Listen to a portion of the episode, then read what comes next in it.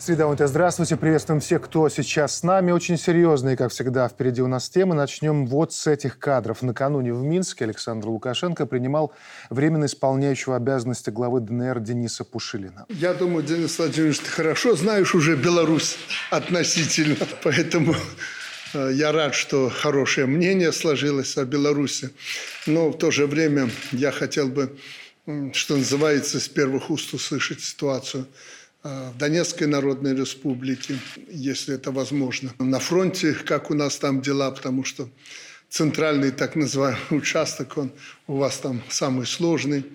Очень идут интенсивные бои, и севернее, и южнее, да, и в направлении Донецка, обстрелы. Людям тяжеловато. И в этой ситуации что Беларусь может сделать для Донецка, чем мы можем помочь? Работы впереди очень много, надо восстанавливаться, надо промышленное предприятие возрождать, сельское хозяйство. Ну, в конце концов, люди там жить будут, это сто процентов. Кормить людей же надо. Поэтому мы готовы оказать соответствующую помощь и поддержку для того, чтобы не чужие нам люди там наконец-то перестали страдать.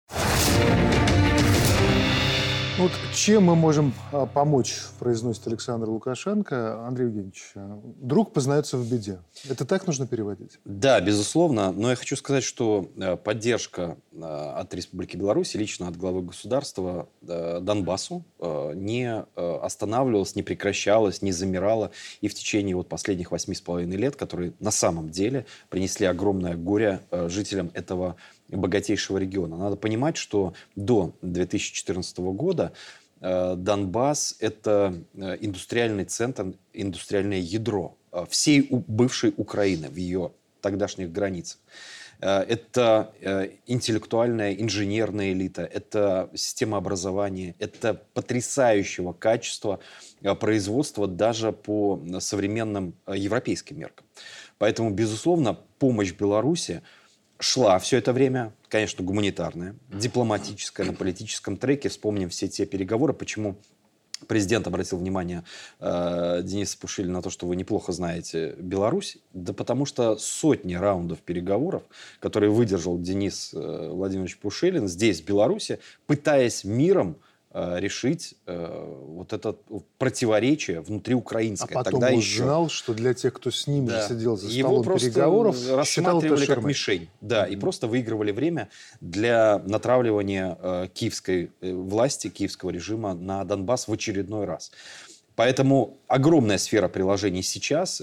Президент назвал основные сферы. Это и промышленность, производство, это и э, социальная сфера, это и продукты продовольствия, э, это э, технологии. Я уверен, что Донбасс э, и после завершения активной фазы боевых действий останется интеллектуальным, инженерным, производственным и промышленным регионом. Ну, Сергей Михайлович, ну действительно для нас так это исторически не, точно не посторонние люди, потому что вот тот потенциал, о котором сказал Андрей Евгеньевич, он закладывался в советское время, а мы знаем, как строились и возводились советские крупные объекты. Со, всей, со всего огромного союза приезжали и, не глядя на то, там, украинец, русский, белорус, возводили вот этот потенциал. Поэтому там, все кстати, логично. И возводи... До сих пор действуют белорусские диаспоры на Донбассе. Кстати, и потенциал послевоенный восстанавливали Донбасса. Вместе мы все советские, так ну, скажем, так, люди. Реплика, да? То есть она... И Брестскую крепость тоже защищали, mm-hmm. в том числе и те люди, Конечно. которые родились на Донеччине, на Луганщине, в других регионах Большого Советского Союза. Но нужно сказать, что Беларусь – это действительно символ мира и созидания. Мы помогаем активно, в том числе благодаря фонду ТЭЛА. Сейчас мы видим оздоравливать э, деток с этих территорий. Они сюда с большой радостью, удовольствием приезжают. Это наш тоже большой такой огромный вклад в восстановление этих регионов, эмоционально-психологическое восстановление людей, которые будут, молодых ребят, которые еще сегодня совсем в юном возрасте, но они скоро будут, вырастут и будут строить, отстраивать, так как вот и мы прекрасно здесь с вами вот вспоминали, делали это наши предки после Великой Отечественной войны. Там э, этот период тоже грядет рано или поздно, а война завершится, и нам нужно быть готовым войти туда и активно помогать восстанавливать эти территории, так как и э, люди с Донбасса в свое время помогали восстанавливать ну, МИД, нашу республику. МИД Украины э, отозвал для консультации своего посла Кизиму. Вот, э... Слава богу. Но это их дело, это их право. В принципе, он и так бесполезен здесь. Ну, просто... Как вас какой депутат, как, как да. депутат это совершенно. Не смущает? Не то, что не смущает. Мы, по сути, это дело сейчас никаких особых дел с Украиной не имеем. Не, не, не то, что особых, вообще никаких. Там, если на уровне каких-то закрытых э, какие-то вопросы решаются, то посол здесь, в принципе, для решения этих вопросов не нужен. Поэтому mm-hmm. пусть забирает его к себе. И пусть вот он сейчас там прочувствует. Он же не хотел, я уверен, туда ехать. Его сейчас еще, посмотрите, не э, всяким там уговором где-то на границе отсиживается и говорит, что не пускают. Потому что что ему там делать, когда война идет? Он тут себя прекрасно чувствовал. Пусть сейчас возьмет э, оружие в руки и пусть идет защищать свою Украину. Мы посмотрим, где он окажется, в каких местах. Поэтому туда ему и дорога. И, да, есть парадокс, но это украинская информация, которую активно э, комментируют эксперты, журналисты Украины, о том, что посольство Украины в Беларуси помогало Киеву находить те межгосударственные решения, соглашения, которые Украина могла бы в одностороннем порядке разорвать. Так вот, это прямо противоречит миссии любого дипломата и тем более посла в стране пребывания. Это прямое нарушение его обязательств. Но тем временем надо обратить внимание на то, что происходит вокруг. Обстановка обостряется не только вокруг Донбасса. Более двадцать шесть тысяч военных и почти тридцать стран. Уже в субботу в Европе начнутся масштабные учения Дефендер двадцать три под руководством США. Они продлятся почти два месяца, и эксперт отмечает, что сценарий НАТО очень похож на концепцию быстрого глобального удара. Только удар этот будет не силовым, а гибридным. То есть жди провокации против Беларуси, Калининграда, Крыма и Приднестровья. Аналитики утверждают, что цель Запада – вызвать панику у населения и создать максимальную напряженность у государственных границ, а также отвлечь внимание России от контрнаступления в ВСУ. Андрей Петрович, насколько серьезны такие прогнозы и опасения? Ну, прогнозы действительно такие присутствуют на самом деле, несмотря на то, что учение «Defender» проводится практически ежегодно Североатлантическим альянсом. Безусловно, в ходе учений такого плана отрабатываются прежде всего возможность нанесения обезоруживающего удара. Ну, как бы это только всего лишь один из возможных сценариев, потому что для задействования действительно глобального обезоруживающего удара тех сил, которые на сегодняшний день в Европе, ну, вряд ли достаточно. Вот. Это используются силы и средства межконтинентальных баллистич... баллистические ракеты, это подводные лодки используются и так далее. Вот. Ну, если посмотреть на сами эти учения, которые про- будут проходить на территории практически десяти стран, то на фоне чего не происходит действительно? Да, мы слышим действительно про контрнаступ э, на территории Украины, который планируется, и Украина занимается медийным пиаром, по сути, его. Вот. Ну, в то же время учения начинаются в конце апреля. На фоне чего? На фоне событий предстоящих выборов в Турции, которые будут происходить четырнадцатого мая. Мы долго думали, что делает сто первая аэромобильная дивизия на территории Румынии. Угу. Неужели ее так действительно волнует проблема Приднестровской Молдавской Республики? Или какие-то другие проблемные вопросы, связанные с ведением боевых действий на Украине?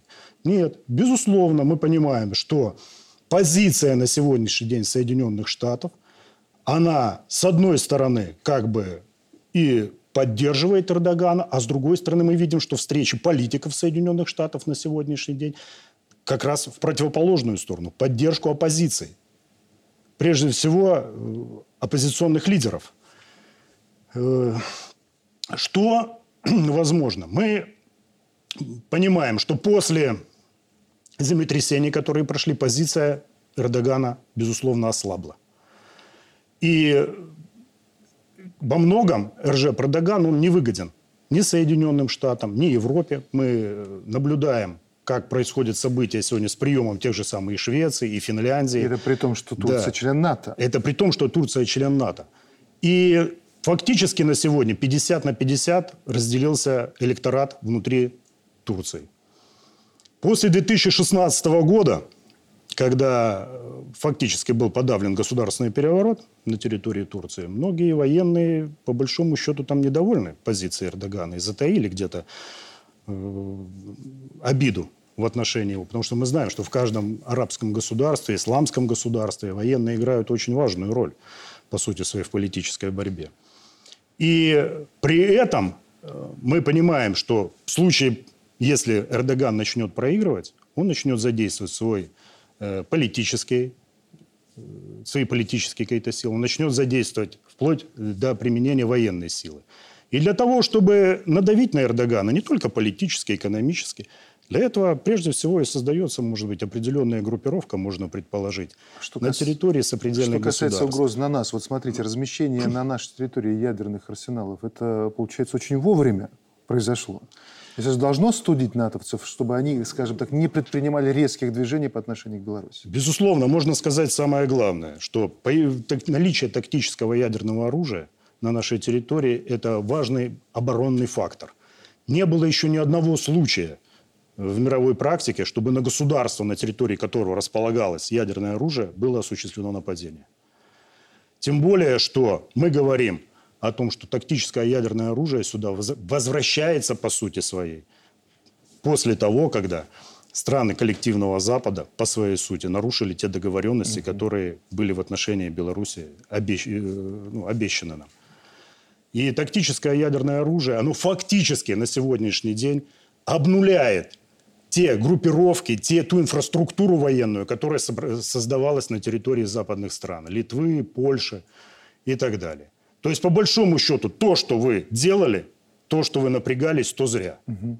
И двадцать четвёртый, двадцать пятый год, который мы ожидаем как действительно возможные события, дестаб... попыток дестабилизации обстановки, у нас говорит о том, что, ну, извините, вооруженный конфликт маловероятен на нашей территории именно с задействованием сил извне. Валерий Владимирович, Я да. хотел бы ремарочку маленькую на плане добавить. Мы забыли одну маленькую, не маленькую, серьезную вещь. Дело в том, что Соединенные Штаты вышли из договора о, мал, о ракетах малой и средней дальности. И анонсировали э, производство современных, новых образцов этого вида вооружений. Мы помним, когда вся Европа была натыкана першингами один, першинг два. Сегодня они модернизируют это и будут какой-то перспективы, где им размещать? Не на территории Соединенных Штатов Америки, значит, будут однозначно продвигаться сюда, в Европу.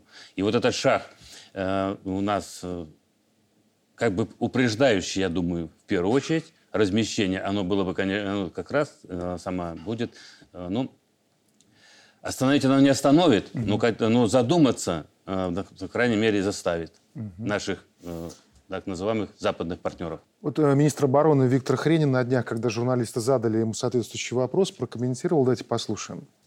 Тактического ядерного оружия нечего бояться. Тем более, и глава государства что-то сказал. Это крайняя мера. Никто не собирается его применять. Это фактор серьезного стратегического сдерживания. Нужно, у нас будет и стратегическое ядерное оружие. И мы уже занимаемся подготовкой существующих у нас площадок. Если дальше будет вот такая территорика агрессивная, ну, это будет следующий шаг. Еще раз говорю, на угрозу силы только силой. По-другому, к сожалению, сейчас на Западе не понимаю.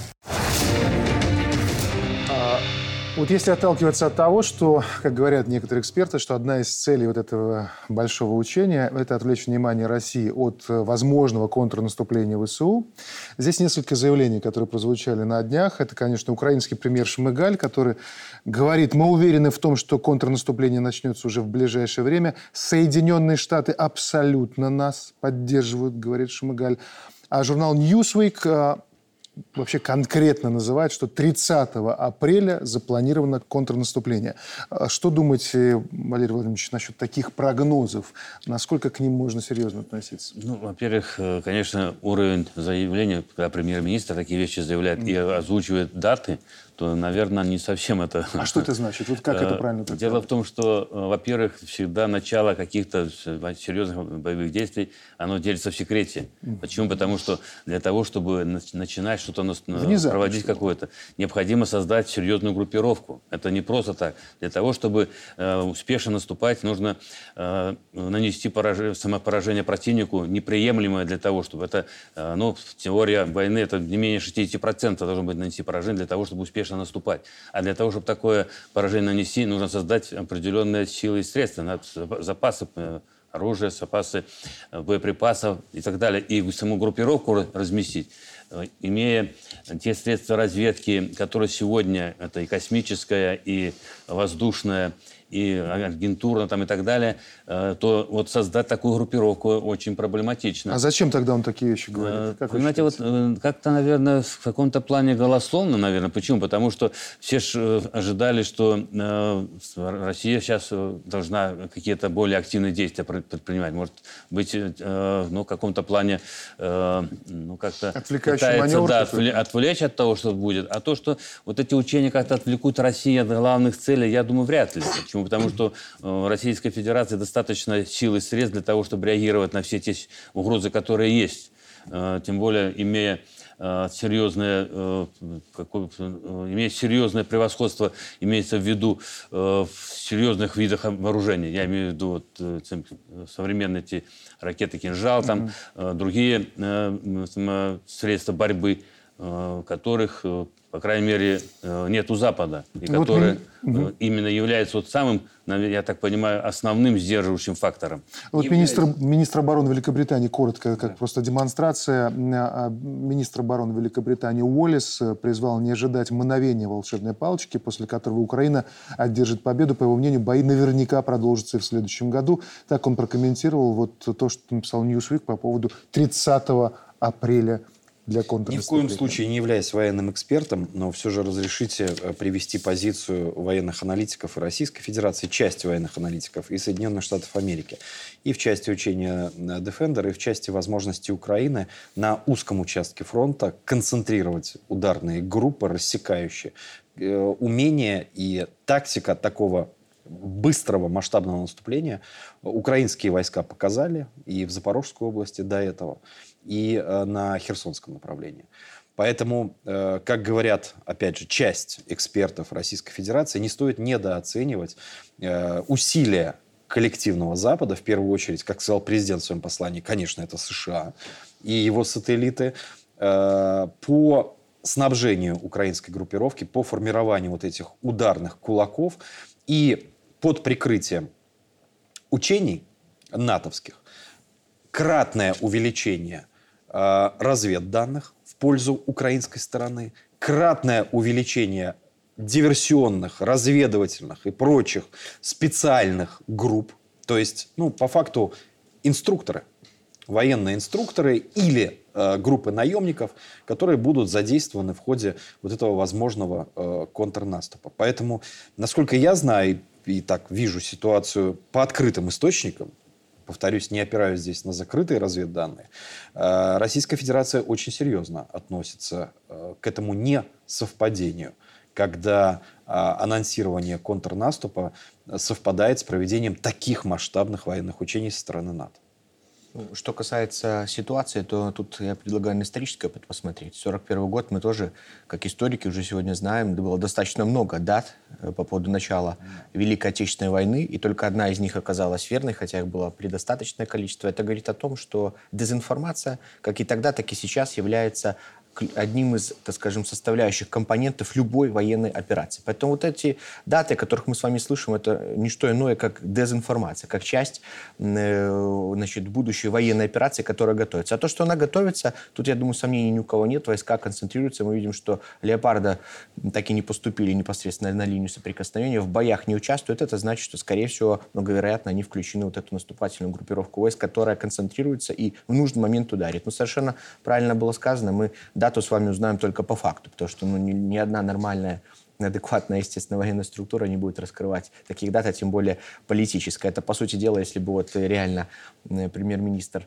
назвал какую-то дату, это, по сути дела, предатель для украинского государства. А он называет. То есть он участник этого процесса и участник э, информационно-психологической борьбы, э, которая сегодня ведется и которая, еще раз повторю, сопровождает любое военное, я уже не говорю не про, э, про политическое событие, в том числе и против нашего государства. Тут еще британские, э, кстати, военные эксперты заявляют о том, что под видом вот этих учений НАТО э, в Украину могут быть переброшены суперсовременные системы вооружения, пилотные и беспилотные. Что касается касается пилотных, то управлять ими будут, то есть пилотируемых, управляемых, управлять ими будут далеко не украинские граждане, военнослужащие.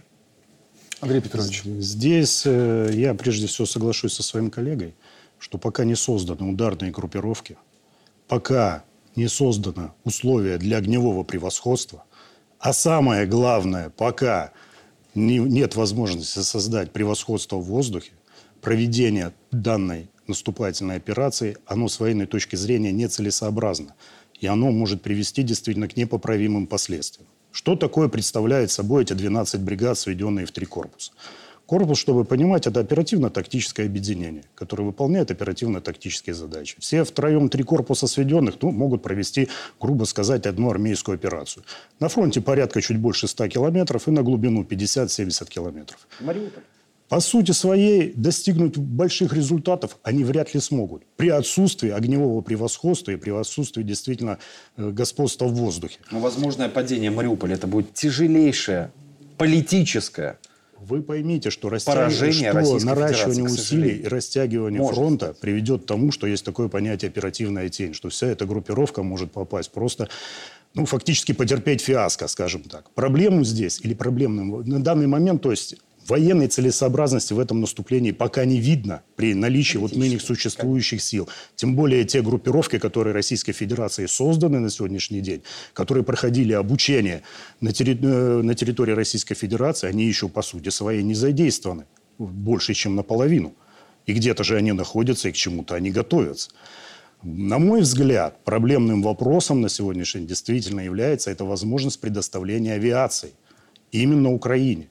Давайте вспомним, что происходило в августе, в июле-августе прошлого года. А вы почему-то все об этом забыли. В июле-августе прошлого года э, Государственным департаментом Соединенных Штатов были выделены порядка сто миллионов долларов на подготовку пилотов Украины. Мы знаем, что на переподготовку пилота, который уже летал, истребитель, потребуется три-четыре месяца, а на подготовку фактически с нуля там, год-два, ну, в зависимости от уровня там, подготовленности этих пилотов и всего остального.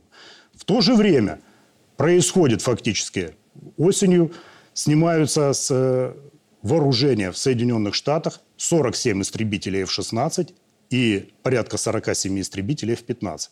Это самолеты завоевания господства в воздухе. Куда уходят эти самолеты? Куда они должны пройти на фоне этого всего? Дальше мы слышали про самолеты «Мираж-две тысячи», которые тоже, на которых подготовку, как оказывается, осуществляют пилоты Украины. Когда будет проходить контрнаступление? Действительно ли в эти сроки? Или оно будет отнесено на более поздний срок? Ну, тут сказать достаточно сложно, поэтому правильно. Называются различные даты. Вот. Когда на эта дата сказать сложно, ну, вряд ли, я думаю, что это произойдет тридцатого апреля по военной необходимости. Хотя политическая необходимость всегда будет давлеть над военной. И поэтому ожидать можно всего чего угодно. Про любые прогнозы, которые мы сейчас слышим, к ним нужно относиться крайне критично и избирательно. Безусловно. Дело в том, что вот о том, что вы говорите, здесь для того, чтобы проводить успешные наступательные операции, необходимы определенные условия. И в первую очередь завоевание господства в воздухе. Для того, чтобы даже перебросить эти самолеты в Украину, нужно создать базу. Во-первых, боеприпасы, обслуживание, все это, это не так просто, как кажется, потому что но, но, разные. Получается, это автоматически для Российской Федерации сразу цель для поражения. Однозначно, как только они видят, что однозначно. Формируется база, и туда скапливается ну, вооружение. Бомбить Польшу? Дело ну, то, поляки что примут э- эти сто самолетов. Нет. Ну, я думаю, что, э- вот на мо- моя точка зрения, если они будут применяться, значит, бомбите Польшу. Почему? А Потому а что, вот, если не применили, ответный удар должен быть однозначен. Потому что он должен быть адекватный. Реакция должна быть адекватная. Если это из-за границы прилетят самолеты, как, как это? Вот теперь давайте как раз вот эту тему попытаемся проанализировать более широко. Тем временем мировое ведь экспертное сообщество что обсуждает? Оно обсуждает слова по-прежнему Зеленского, Дуди, во время недавнего визита в Варшаву о построении некой конфедерации. Вот журналисты назвали это «Новой речью Посполитой». Например, такие две версии. В издании Foreign Policy прозвучало мнение, что после завершения конфликта Украина и Польша могут образовать одно федеративное или конфедеративное государство. Еще одно мнение. Российский политолог Александр Насович считает, что более реален следующий вариант. Я цитирую. «Польша видит своим идеалом протекторат над Украиной, который формально сохранится как независимое государство. Она будет служить буфером между Польшей и Россией, которую Варшава считает источником постоянной угрозы». Вот в этом смысле, учитывая вот те военные планы, о которых вы сказали, какая из версий вам ближе? Протектората, контроля, конфедерации. Как вы на это смотрите? Если вспоминать слова президента Беларуси, может наступить время, когда вменяемые украинские политики, лидеры общественного мнения и народ обратятся к Российской Федерации и к Беларуси за помощью против установления вот этой новой Речи Посполитой. Потому что, если взять историю, первая Речь Посполитая и вторая была катастрофой для ассимилированных народов Беларуси и Украины, которые подвергались этноциду. Это определение, кстати, тоже озвучил президент на форуме «Это моя история».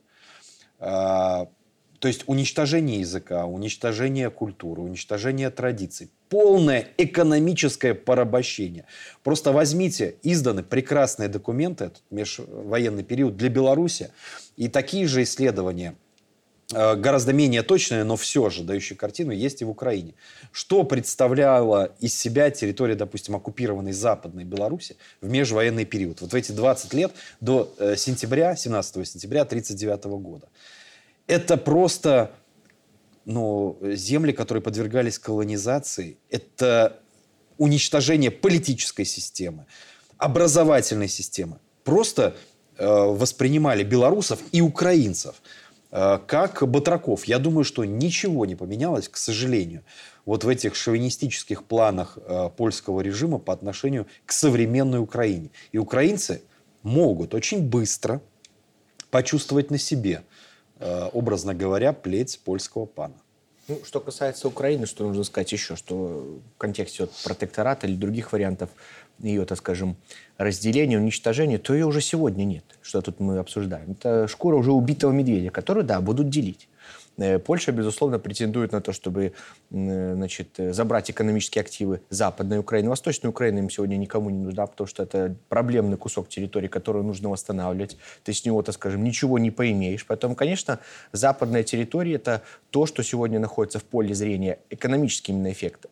От их, так скажем, присвоения, значит, они, безусловно, находятся в поле зрения польского политического руководства. И сегодня, на сегодняшний день, по сути дела, наиболее выгодный вариант, так скажем, обозначение и объяснение, почему сегодня Польша их забирает, это, безусловно, протекторат. Вот это, э... Сергей Михайлович, а все-таки, вот, когда вот вы, вы сказали, все-таки военная... корректно ли сейчас на этом этапе говорить о том, что там, Украина уже не существует, вот то, о чем вы сказали? Но если бюджета Ведь в, в наших нет. интересах как раз-таки, чтобы Украина была суверенной и дружественной. Но мы же с вами не фантазеры, мы реалисты. И видим, Совершенно что если верно. Сегодня украинского бюджета нет, что если сегодня фактически там на восемьдесят процентов этот бюджет формируют другие государства, то эти государства и будут управлять этой страной. Ведь если сегодня, ну, как на убой, вот мы видим с вами, тут тоже недавно, совсем вот пару минут назад обсуждали, политическая целесообразность выше военной. Это что значит? Это значит, что жизни людей там сегодня ничего не стоит, они никому не нужны. Их политическому руководству Украины, которое не является таковым, просто является марионетками, клоном. Поэтому, конечно, вот анализируя все события, которые там сегодня происходят, начиная от бюджета государства и заканчивая решениями в сфере военной плоскости, которая руководствуется политической целесообразностью, но не украинских политиков, а совершенно других, мы понимаем, что независимость и суверенитет этого государства потеряны. И сегодня вот эта шкура убитого уже, к сожалению, как бы мы ни хотели, медведя, она, естественно, э, будет подвержена разделению. Еще пару цитат, давайте, они очень показательны на самом деле, передают напряжение между полюсами. На днях премьер-министр Польши Матеуш Моравецкий в интервью Эн Би Си Ньюс сказал следующее. Украина имеет право на удары по территории России, и такие действия не нарушают никаких соглашений с поддерживающими ее странами, и добавил, что не слишком обеспокоен тем, что такие атаки могут привести к прямой конфронтации между НАТО и Россией, потому что Россия, цитата, «очень быстро проиграет такую войну». Но очень быстро ему ответил зампред Совбеза России Дмитрий Медведев. Он назвал Моравецкого тупицей. И еще вот это. Не знаю, кто выиграет или проиграет такую войну, но с учетом роли Польши в качестве форпоста НАТО в Европе, эта страна точно исчезнет вместе с ее недоразвитым премьером, отметил Медведев. Андрей Петрович, вот как, о чем вам говорит вот эта перепалка? Ну, перепалка между Польшей и между Российской Федерацией, как все время говорил, ну, даже так, между русскими, Литвой и Польшей, это спор славян между собой, да, он, как говорится, исторически постоянно у нас возникает, и мы знаем, то же самое, обращаясь к исторической ретроспективе, можно сказать так, что любой конфликт в Европе рано или поздно все равно заканчивается разделом Польши. И поляки это прекрасно понимают.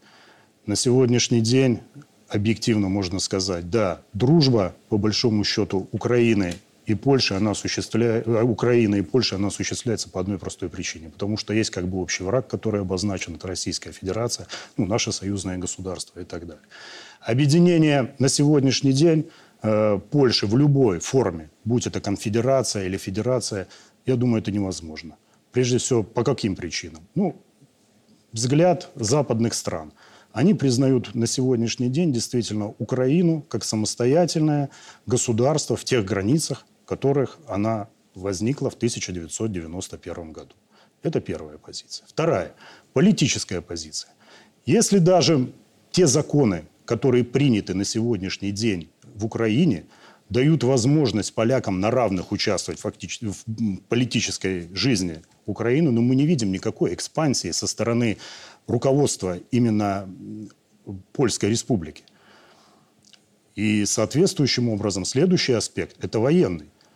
Как бы ни превозносили сегодня, пытались превознести польскую армию, она на сегодня находится, по большому счету, в начале пути своего реформирования.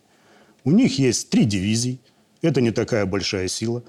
У них на сегодняшний день создается четвертая дивизия, и пятая находится в проекте. То, что по сути своей у них нет серьезной системы противовоздушной обороны. У них фактически отсутствуют военно-морские силы. Военно-воздушные силы тоже находятся в состоянии начального реформирования и получения. Старые советские самолеты они подарили, а натовские еще в полном объеме не пришли. То есть на сегодняшний день Польша не представляет ту огромную силу, которую она может представить буквально через пару-тройку лет. И поэтому... оказать ту помощь военную Украине, о которой многие говорят, она не в состоянии. Ну и следующий момент. Это этнически, если можно сказать, да, то же самое. Польша по, по своей сути представляет собой моноэтническое и монорелигиозное государство. Вот мы много тут говорили, как этноцид проводится, все. А что тут далеко ходить? Давайте посмотрим. Количество э, населения белорус, белорусов, да, находящихся на территории Польши, сорок по состоянию на девяносто четвёртый год. двести сорок тысяч человек. Было, а да. стало сорок. А стало сорок тысяч человек. Раз. Что это? Да это прямое ополячивание. Вот то, что ждет те народы, которые действительно окажутся там. Вот смотрите, тогда такой вопрос задам. Мы вот очень часто, наши эксперты разделяют, я так понимаю, что вы тоже эту позицию, что нужно, когда мы говорим про Польшу, выделять, что вот есть режим, Дуда, Моравецкий, Качинский, и есть польский народ. Поддерживаете такую идею? Безусловно. Ну, вот под прошлой программе, когда мы каждый раз вроде об этом говорим, один из комментаторов, ну, вероятнее всего, он смотрит нашу программу в Польше, написал, почему вы так ненавидите Польшу. Ему попытались объяснить, что ненависть, наверное, нужно искать с другой стороны, там, где выстраивают железные заборы, вооружаются до зубов и приглашают натовцев, но не думаю, что это убедило. Вы как бы ответили, вот, Валерий Владимирович, на этот вопрос? Дело в том, что мы должны разделять там, правящую элиту и люди, это, народ, это немножко по-разному. Почему? Польша сейчас стремится занять, ну, показать лидером в НАТО, которые проповедуют какие-то самые такие, ну, наверное, на их взгляд, радикальные меры против самой России, в первую очередь, против нашего союза России и Беларуси. Вот только было сказано о том, что там количество войск, но они сейчас анонсируют размещение и увеличение сухопутной группировки американской на своей территории. Это тоже надо понимать, это mm-hmm. тоже не, не миротворцы, которые будут размещаться. И мы однозначно, как относились нормально к людям с Польши, так мы и относимся. И правители приходят и уходят, а люди-то остаются. И я думаю, что все-таки разум возобладает, и мы все-таки однозначно будем добрыми, нормальными соседями. Если, кстати, посмотреть на картину статистическую ситуацию, то пятьдесят процентов сегодняшнего населения Польши поддерживает боевые действия и конфликт на Украине, поддерживают, значит, то, что сегодня... значит, делает украинское политическое руководство, ну, если это можно назвать политическим руководством, а не марионетками, значит, тридцать процентов. И, кстати, эти пятьдесят процентов, они преобладают больше в восточных территориях Польши. Это в основном молодежь, националисты. тридцать процентов это западная территория Польши. Они больше, так скажем, смотрят на Германию. Они против вот такой воинственной политики своего политического руководства. Они в оппозиции, на выборах соответствующим образом голосуют. И двадцать процентов это так называемые неопределившиеся. Это а это значит, а Сергей Михайлович, ну, какой вывод вы из этого делаете? А это значит, что польское общество сегодня находится в информационном вакууме. Достучаться до них очень тяжело, донести правду очень тяжело. Поэтому мы должны и понимать картину, как она есть на самом деле, и э, повлиять на нее мы сегодня фактически не можем, с учетом того, что вот этот режим, о котором вы говорите, и который мы все знаем прекрасно с вами, э, значит, Дуды Моравецкая, он установил такую диктаторскую политику на территории своего государства, которая держит это общество вот в таком соответствующем, э, сформированном, в том числе и хозяевами, американцами, голодном вакууме, вакууме да. Да. И любое, любая какая-то информация, действия политических сил, общественных организаций, мы помним с вами, были попытки, в том числе и, э, значит, выступить за нормальное разрешение ситуации на границе с Беларусью, когда, значит, беженцы пытались попасть, значит, в Европу. Что происходило с этими людьми, мы все с вами прекрасно тоже видели и знали. Их просто репрессировали, уничтожали, образно говоря, эти организации, да, и продолжают это системно делать. Поэтому действительно это диктаторский режим, который сегодня держит в страхе свое родное польское общество. Мы продолжаем. Интересные процессы наметились в глобальной политике. Президент Венесуэлы Николас Мадуро заявил, что послал к черту представителя Госдепартамента США в ответ на угрозы Вашингтона усилить санкции против Каракаса. Президент Бразилии Лула да Сильва в канун визита в Китай призвал к созданию независимой финансовой системы стран БРИКС. Он задается вопросом, почему необходимо проводить все транзакции в долларах, если это можно делать в национальных валютах – юане, реале или рубле. Разумный вопрос. Не так ли? Но что-то начало происходить даже с союзниками в Европе. Все больше лидеров стран Европы поддерживают стремление Макрона к стратегической автономии от США, заявил глава Евросовета Шарль Мишель.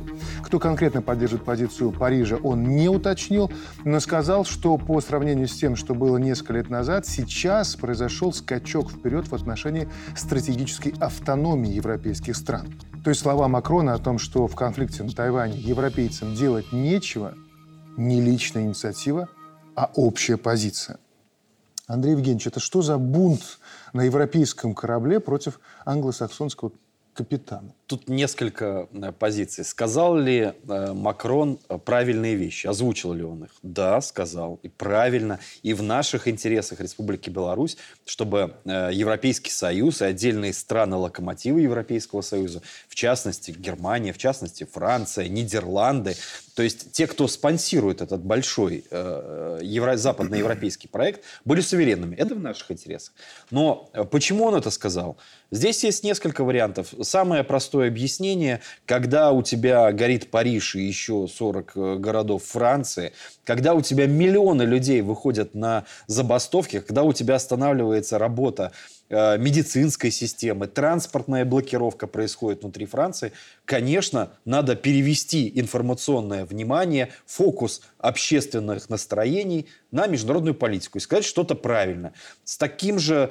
Э, точно так же, кстати, Макрон действовал, помните, когда заявил о том, что атомная энергетика является зеленой.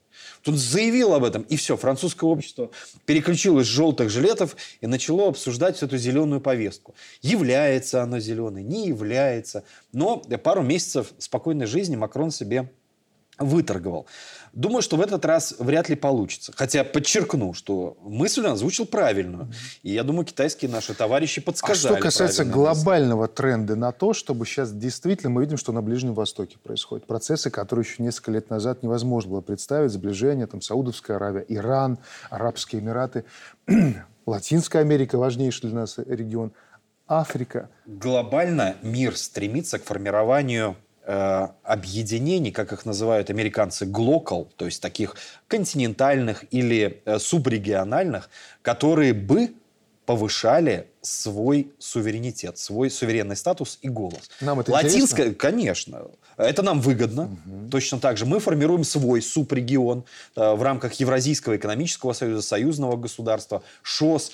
Но такие же субрегионы формируются в Латинской Америке. Там, правда, идет спор, кто станет локомотивом. Бразилия делает ставку, делает как бы заявку на то, чтобы стать лидером в Латинской Америке. Хотя там есть моральный лидер Куба, там есть... Э, нефтяной э, лидер Венесуэла. Там есть Мексика, у которой сейчас серьезные противоречия. Э, здесь э, президент ведь тоже об этом сказал в послании. Мир имеет такую эмпатию, стремление к многополярности. Ее уже не остановить, не заболтать. Я думаю, что даже худший такой сценарий катастрофа-апокалипсис, то есть большая война, уже не остановит стремление ну, к многополярности. Вот что интересно, когда, с одной стороны, мы так сосредоточены на вот этом противостоянии, если пользоваться терминологией Борреля, джунглей и дивного сада, но мы видим, что и свой бой ведут в самих Соединенных Штатах, который является сегодня символом вот этого глобализма, враждебного для всех стран, которые хотят жить своим умом. Вот несколько знаковых заявлений, фраз, выступлений, которые сделали знаковые персоны: Илон Маск, Дональд Трамп. Действительно показательные вещи. Давайте послушаем, потом обсудим.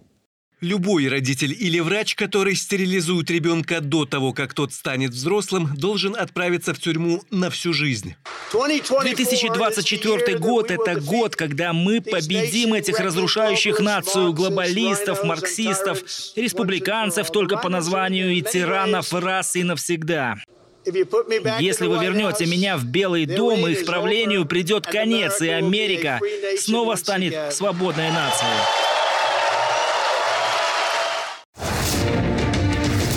Ради Трамп уже обещал осушить Вашингтонское болото и за первый срок Но не вот справился. Смотрите, что интересно. Ведь здесь в контексте вот стоит это рассматривать. При всех нестыковках, вот в этих слитых документах, которые, э, да, понятно, что там уши ЦРУ и прочих торчат, но тем не менее э, глубокие и масштабные.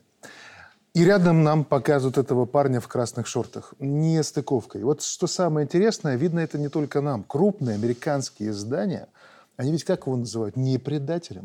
Они называют его патриот и истовый католик. И отсюда рождается вопрос. А с кем же в таком случае воюют в Соединенных Штатах патриоты Соединенных Штатов? Вот что это за борьба в таком случае получается? Сергей Михайлович, как вы считаете? Ну, э, не стоит обольщаться, так скажем, мы э, только лишь оценивать по картинкам. Нужно понимать американские традиции, да, политической борьбы. Да, у них уже борьбы. Целое движение там назревает. Молодой человек якобы сливает документы, и, в общем-то, пока у него есть все шансы получить срок не меньше, чем у Ассанжа. Ну да. И где сейчас Ассанж? Это, вот в том-то и где движение в поддержку Ассанжа? А э, Байден, в том числе Илон Маск, мы же не знаем его, так скажем, политические цели и, и на кого он работает. И мы сегодня прекрасно... С... Компания началась. Совершенно значит. верно. Поэтому они борются за электорат. Значит, когда демократы активно поддерживают ЛГБТ-сообщество и все, что с этим связано, выступают против семьи, они борются за этих пять процентов американского общества, которые являются э, сторонниками вот таких вот взглядов и идей. Когда, значит, э, э, Трамп заявляет о том, что он против всего этого, и он там за традиционные ценности, он за классическую Америку, он борется за американских консерваторов, которые тоже значительная часть общества составляет э, в целом жителей Америки. То есть это чистая классическая... Совершенно, ве- совершенно верно. Вот э, совершенно конкретно было сказано, да. Значит, это их традиционная, классическая, внутриполитическая борьба. Там можно смотреть все, что угодно. Картинки могут быть самые разные. Могут сажать, могут выпускать, могут э, обвинять в чем угодно. Могут поддерживать такую ересь, что нам даже и близко не снилось. Но это их американская борьба за их, так скажем, политический престол. Причем, как мы видим с вами, борьба эта осуществляется среди олигархов. Там нет места, значит, э, простым людям или уважаемым людям, или авторитетным людям. Только миллиардеры между собой делят эту власть. Поэтому ради этой власти, ради увеличения своих миллиардов, они... будут идти на все, что угодно, идти на любые провокации. И в этой политической борьбе там участвуют все. И спецслужбы, значит, и военные, и совершенно разные Ничего другие структуры и направления. Совершенно верно. Поэтому а не дай Бог нам такой политики. Дело в том, что это явно видно, началась серьезная предвыборная кампания. И мы можем вернуться, когда господин Трамп был президентом, мира не наступило. И ничего такого сверхъестественного он не сделал. И Хотя надо... самый бескровный президент за да. последних, наверное, шесть-семь каденций, самый но, бескровный. Но надо понимать, что кто бы ни был президентом, курс Америки не менялся. То есть Единственное... Трамп не наш человек. Да, я думаю, что вряд ли там... Но он нам в некоторых моментах симпатичен. Иногда своей искренностью, грубоватостью такой, бизнес-логикой, понятной. Как шоумен. Как шоумен, да. Политика. Внешний, да, внешний да, курс в любом пон... случае остается прежде в Америке. Да, это мы знаем. Надо... Не важно, кто республиканцы, вот, демократы. Байден как-то он более э, открыто все это высказывается. Все это процессы происходили, они как-то были закрытые.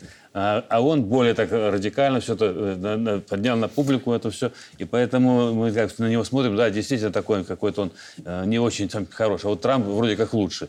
Э, ничего, я думаю, глобально не изменится. А вот, угу. вот мы вот должны обратить внимание, что сейчас почему Америка очень заволновалась. Потому что году явно свою позицию начал обозначать Китай.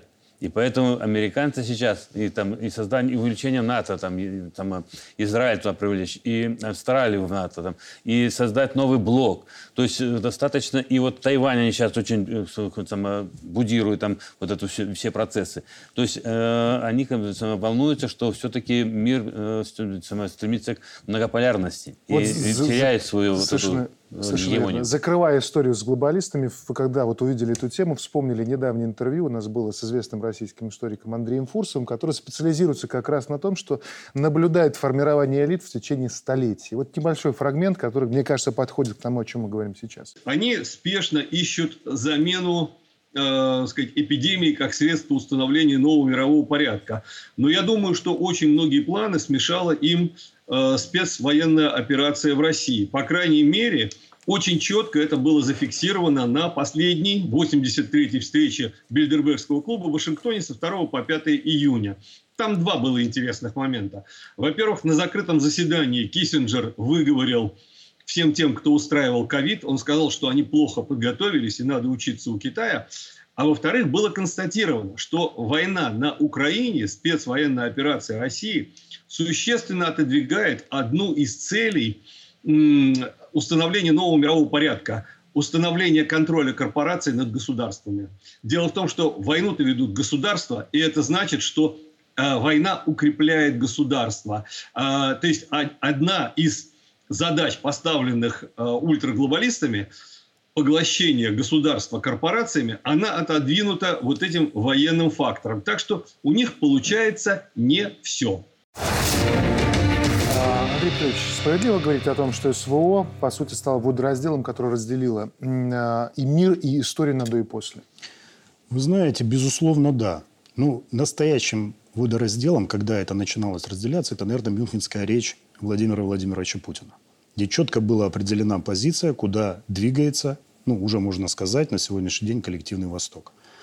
Специальная военная операция, которая проводится, многие, конечно же, там говорят о том, что вот, там Россия не слишком эффективно ее проводит, не слишком активно задействует свои силы и средства. Для этого необходимо еще раз обратиться к, действительно к требованиям России, к Североатлантическому альянсу и непосредственно Соединенным Штатам в декабре две тысячи двадцать второго года. Это и есть то, чем должна закончиться, по сути своей, специальная военная операция. Россия должна занять достойное место в мировой политике. Она должна занять и получить действительно свои сферы влияния, на которые она претендует на сегодняшний день. И, безусловно, специальная военная операция – это всего лишь маленькая составляющая вот этой глобальной гибридной войны.